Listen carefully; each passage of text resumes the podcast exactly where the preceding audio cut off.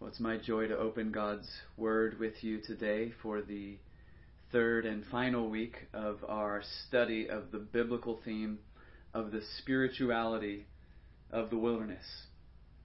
Over the last couple of weeks, we've learned a lot about this theme, and we've learned that in life, when we are walking through the wilderness, through seasons of pain and struggle and loneliness and temptation, we do not walk alone.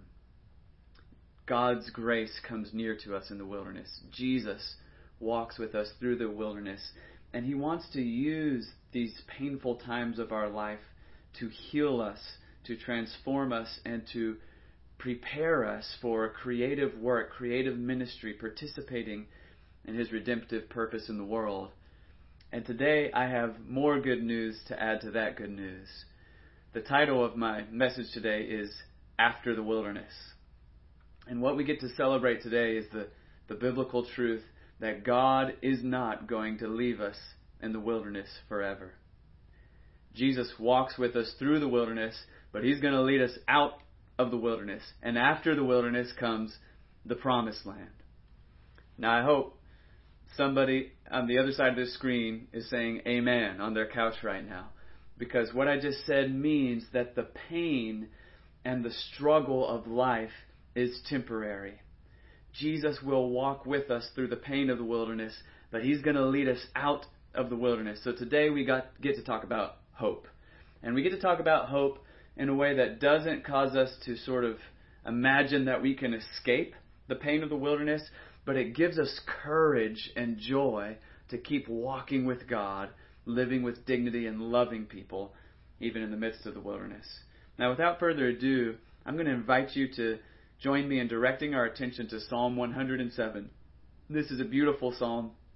It's a long psalm, so I'm not going to read the whole thing right now for the sake of time, though I would encourage you to read and study the whole thing this week. But look with me first at the last verse of this psalm. Psalm 107 ends with verse 43, which says, Whoever is wise, let him attend to these things. In other words, it's calling the wise to think carefully about what the psalm has just said. Let them consider the steadfast love of the Lord. Now, I start with that last verse of the psalm because it's telling us that this is a wisdom psalm. It's inviting us to read the psalm slowly to study it, to think about it, to meditate on it, and to use the psalm as a tool to help us meditate on the steadfast love of God for the purpose of being transformed by the knowledge of God's love so that we can share in the spiritual wisdom of Jesus. So, with that thought in mind, let's look now at the first few verses of this psalm, which sort of set the stage for everything that follows. The psalm starts like this Oh, give thanks to the Lord, for he is good, for his steadfast love endures forever. Let the redeemed of the Lord say so, whom he has redeemed from trouble and gathered in from the lands, from the east and from the west, from the north and from the south. So, verse 1 here invites us to practice the spiritual discipline of gratitude. Give thanks to the Lord, for he is good. It's saying, slow down in your life. Pause.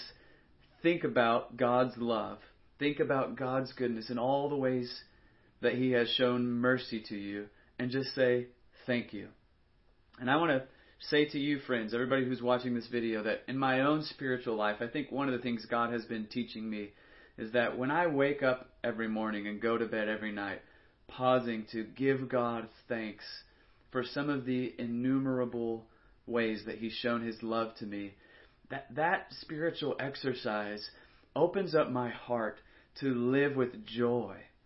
And and that experience of rejoicing in the love of God, celebrating God's goodness, actually then frees me up to love other people and live with compassion. So that's, that's what's happening here. We're being invited to celebrate God's grace. When verse 2 says, Let the redeemed of the Lord say so, What it means is if God has rescued you from trouble, don't be quiet about it. Celebrate it. Tell somebody about how God has saved your life and how He's been good to you. And then it says, more specifically, let the redeemed of the Lord say so, whom He has redeemed from trouble and gathered from the lands, from the east and from the west, from the north and from the south. So if God has rescued you from any kind of trouble, give thanks to Him and tell somebody about God's grace. The rest of the psalm talks about different kinds of people whom God has rescued from different kinds of trouble. And in, in the psalm, we see God rescues us from spiritual trouble, forgiving us of our sins. God rescues us from psychological trouble, reaching down to us in the midst of our anxiety and fear and depression and comforting us and healing us. And He can bring us out of dark places and He can walk with us through dark places. God also rescues us from physical trouble. He saves his people from danger in, in so many ways. When verse 3 says, it talks about those who are gathered from the lands, from the east and from the west, from the north and from the south, this gives us a clue to the original context in which this psalm was written. Psalm 106, the psalm right before this, had included a prayer that was written when God's people were in exile the Jews had been scattered and they were in exile and they were crying out to God, Bring us back home to our home in Jerusalem. And apparently, Psalm 107 was written after they came back home from exile. And now they're saying, Thank you, God. You heard our prayer. You answered our prayer. You brought us back to our home. Now, Christians can read this psalm as our own in a beautiful way because in the New Testament we find this this theme of rescue from exile uh, repeatedly applied to the Christian experience that Jesus is rescuing us and bringing us home to God. And I was just thinking about how beautiful it is that God really has gathered people from the north, the south, the east, and the west. I just got to put on the screen for a second something. This is a, a page from the Pew Research Group's um, massive study of global religions and it shows us something about the ethnic and the geographic breakdown of each of the major religions. Uh, religions, and something I want you to see that's so beautiful about the Christian community is that there is no ethnic majority group within the Christian community. Christian people are made up of all kinds of different uh, language groups and cultural groups and ethnic groups, and there's actually not a geographic center for the Christian movement either. We're dispersed all over the north, the south, the east, and the west. As a matter of fact, most Christians now live in places like the global south and east, uh, Asia, South America, Africa. Now, I, I put this on the screen and celebrate this because I want to notice the fact that even in a world filled with division and hate, in which all people, including all too often Christian people, fail to live out the reconciling love of God, there's still this beautiful reality that we can see being played out in human history that Jesus is drawing people to himself from every ethnic group, from every racial group, from every national group, and he's bringing us together in the one family of God where we can learn how to celebrate God's goodness and love one another. Now, as I mentioned, the rest of the psalm goes and through and talks about different people in specific situations who were in big trouble, and they cried out to God for help, and He answered their prayer and rescued them. I really want to focus our attention on verses 4 through 9, in which our theme of the wilderness comes to the forefront. So look with me at those verses. Some wandered in desert wastes. Desert wastes is another way of talking about the wilderness. And now the psalm is going to describe people who were lost in the wilderness. Um, and we're supposed to think about the way that God showed love to these people in the wilderness. It says they wandered in the wilderness. That means they had no sense of direction. They, they were lost. And the second half of the verse says, finding no way to a city to dwell in. So these were people without a home no place to call their own, no place to rest. There's there's some people watching this video who probably know the experience of loneliness, feeling like you don't have a place that you fit in, um, feeling like you don't have a, the opportunity to rest. And you can relate to the experience of these people in verse 4. Verse 5 goes on and say they were hungry and thirsty. That, that's characteristic of the wilderness. Last week we saw Jesus hungry and thirsty in the wilderness. The week before that we saw Elijah hungry and thirsty in the wilderness.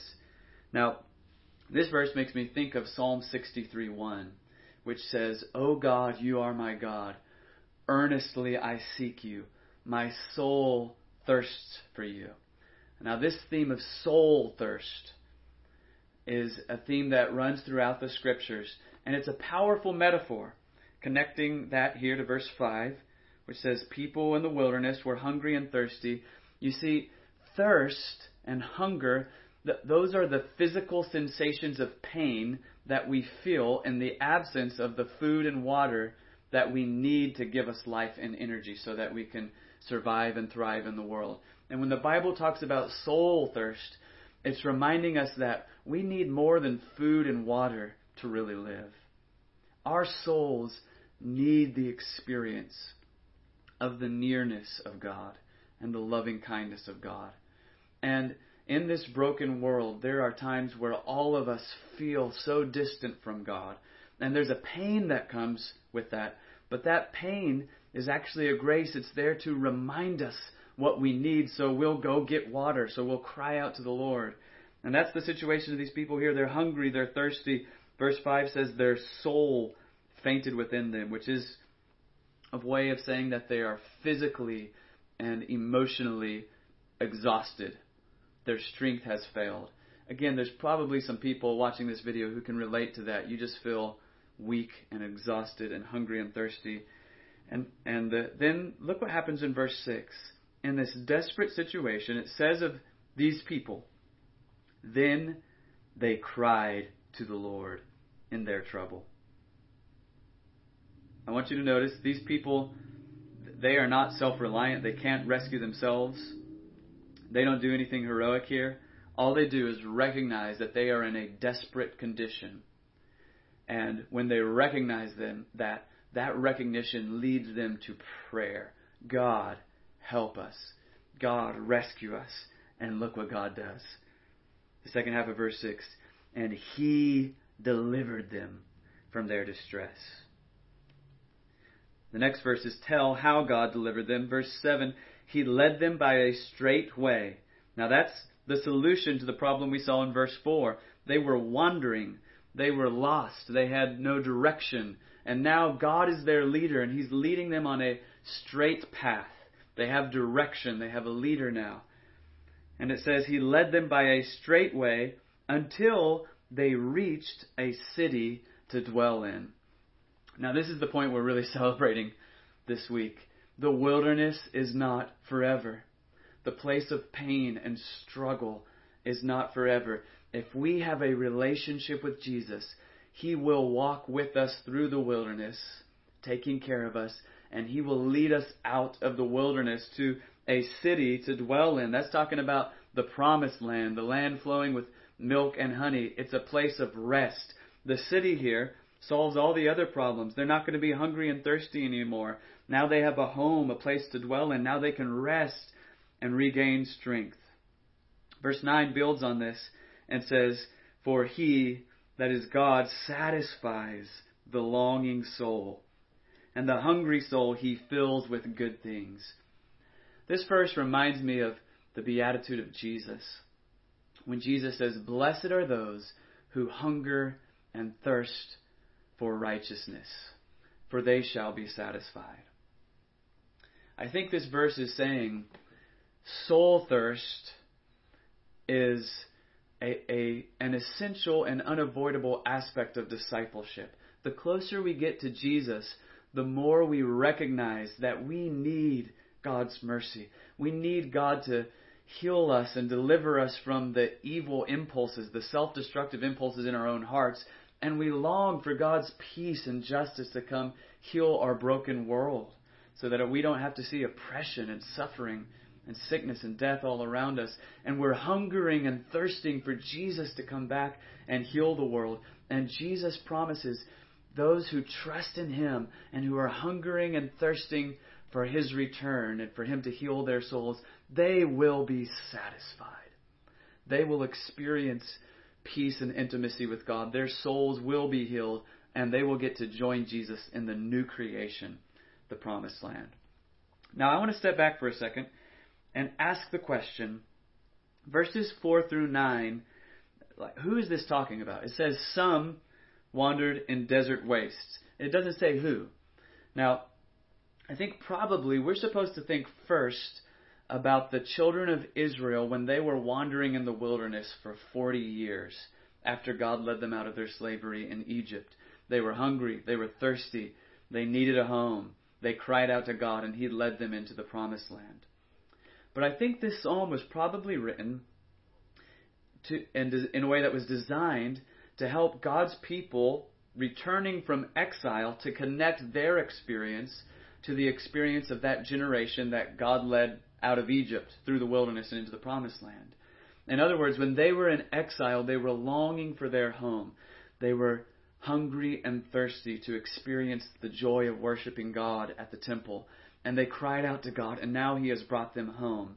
Now that then leads us to the, the point that this, I think, is written in an evocative way that is kind of vague on purpose so that we can see our own experience here. And to help us think about this, I, I want to build on something that I briefly mentioned last week, which is that the New Testament helps us to see that the Christian life, the, the life of every individual Christian, has a certain correspondence to the experience of ancient Israel when they were led out of Egypt and, and through the wilderness and into the promised land. And I want to uh, put some artwork on the screen to try and help you think and imagine what I'm saying here. I want to talk about four stages of the experience of Israel in the Exodus. First, as we see depicted here, the Israelites were slaves. the Hebrews were enslaved by the Egyptians, and they cried out to God for help. Now, many New Testament passages, including Ephesians 2, tell us that before we trusted in Christ, every single one of us was a slave to sinful impulses in our own hearts. And that, that sin made us a, a slave to the destructive forces of evil in the world. So we cried out for help, and we needed to be delivered. The, the second phase of the Exodus is when God raised up a deliverer, Moses. And, and here we see Moses leading the people through the Red Sea. They, the, you remember the Egyptians were chasing down Israel, trying to make them slaves again. And the Red Sea stood between the Israelites and freedom. So God uses his servant Moses to part the Red Sea so the people can pass through.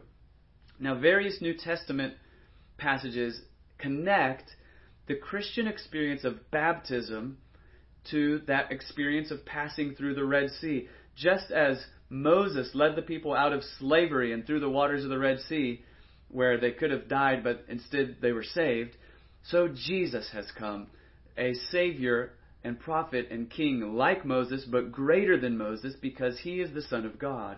And he has come to lead us to freedom. And, and when we're baptized, it's like we're joining in that experience of Israel, passing through the waters. We're dying with Christ to our old life and rising with Christ to a new life. Now, after Moses leads the people out of out of slavery and through the Red Sea, where he's eventually going to take them in stage four is the Promised Land. Now, this picture is is depicting uh, Israel on the edge of the Promised Land, and here we see the Israelite spies carrying back specimens of gigantic fruit, showing us the fruitful abundance of the promised land. And the promised land sort of maps to the Christian hope that one day we will be with Jesus. First in heaven, and then eventually when Jesus returns, he's going to resurrect his people to live with him in a new creation, a new heavens and a new earth in which we'll experience the peace and joy of Jesus forever. But you may have noticed we skipped a stage. Because the Exodus story doesn't go straight from the Red Sea to the Promised Land. First, the people of Israel passed through the wilderness. And lot, lots of passages in the New Testament, uh, most notably 1 Corinthians chapter 10, perhaps, connect our experience of the Christian life between baptism and heaven with the experience of Israel in the wilderness. And, and what that is saying to us is we're going to experience the pain and the struggle of the wilderness until we get to go see Jesus face to face. But even though we can't see him now, Jesus is walking with us through this wilderness. And he will lead us out of the wilderness into the promised land. Now, I'm going to put a slide on the screen which helps you to keep track of those four stages that I just mentioned. And I want to ask you to think for a second and perhaps pray to ask God to show you where are you on your spiritual journey. There's some people who are watching this video and you know that actually you do not have a relationship with Jesus right now. You're you're probably watching the video because you're spiritually hungry and thirsty and you want a deeper spiritual life. But right now, you feel like you're living in a way in which you are a slave to your own sin, that there's destructive stuff in your life and you can't seem to get out of the guilt and the fear and the shame. And what I want to say to you right now is here's the good news Jesus died on the cross for sinners like us. If you will trust in Jesus and then take that next step of expressing your faith in Jesus by being baptized in the name of the Father, Son, and Holy Spirit, then you can know that re- Jesus is going to forgive your sins and you're going to enjoy a relationship with Jesus. He'll walk with you through all the hard times of life and you'll get to enjoy him forever. Now there's other people watching this video that you're not there at stage 1, you're actually at stage 3. You've already trusted in Jesus. Um, but your life is characterized by a lot of pain and struggle right now. And uh, what I want to say to you is here's the hope that we have today. The hope is that Jesus is going to walk with us through stage three. And he's even going to use stage three for our good. Um, but he's not going to leave us there forever. The pain and the struggle and the loneliness and, and the hurt and the temptation that we experience right now will pass. Jesus is going to lead us into his new creation. Now, this is glorious news.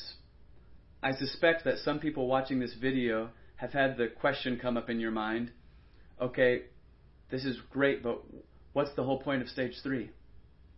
Why doesn't Jesus just take us to the promised land now? It's a question that people frequently ask in the Bible. They pray things like, How long, O Lord, until you come back and heal our souls and heal our world? And the answer to that is, is mysterious. There, there are several scriptures that give us little hints and clues about why God's purposes that seem so strange to us might be. But what I want to do right now is just point out to you a little hint that this psalm gives us about a purpose that God may have for us in the wilderness season. Look with me at verse 33. It says this He, that is God, turns rivers into a desert, springs of water into thirsty ground, a fruitful land into a salty waste because of the evil of its inhabitants. He turns a desert into pools of water, a parched land into springs of water. And there he lets the hungry dwell, and they establish a city to live in. They sow fields and plant vineyards and get a fruitful yield. By his blessing they multiply greatly, and he does not let their livestock diminish. Now, these verses talk to us about two reversals. God is able to transform the wilderness into a fruitful land of abundant life. That's what we've been talking about. The grace of God that um, that that can lead us into the promised land. But these verses also say that God can turn a fruitful land into a dry wilderness. Now, this seems to be talking about the disciplining love of God that scattered Israel in their exile so that God could use that experience of pain to win back their hearts to Himself for the sake of their salvation and their greater joy. Now, this alerts us to uh, a fact that we need to keep in mind, which is that not only is it God's love that can lead us out of the wilderness, sometimes we might experience that the steadfast love of God leads us into the wilderness in a mysterious way that we may not be fully able to understand, but we can know that God will not waste those seasons of pain. Jesus can take that experience of the wilderness to open us up, to open up our hearts and souls, so that we can experience intimacy with Christ in ways that we could have never imagined. Now, as I've been thinking about that this week, I uh, had a, a few lines from a poem come to my mind. If you'll bear with me, I need to let my inner English teacher out for a moment. Here's my well worn copy of T.S. Eliot's complete poems and plays, and you can notice we got the same haircut and glasses going on, so I connect with Eliot on that level. I also want to ask you to uh, give your attention to some lines I'm going to put on the screen here. This is from the, the fourth stanza of East Coker, the second of, of the four quartets of T.S. Eliot. And in these verses, he is comparing Jesus to a surgeon. And listen to what he says. The wounded surgeon plies the steel that questions the distempered part. Beneath the bleeding hands we feel the sharp compassion of the healer's art resolving the enigma of the fever chart. Now, in those first three words, the wounded surgeon, Eliot is talking about Jesus.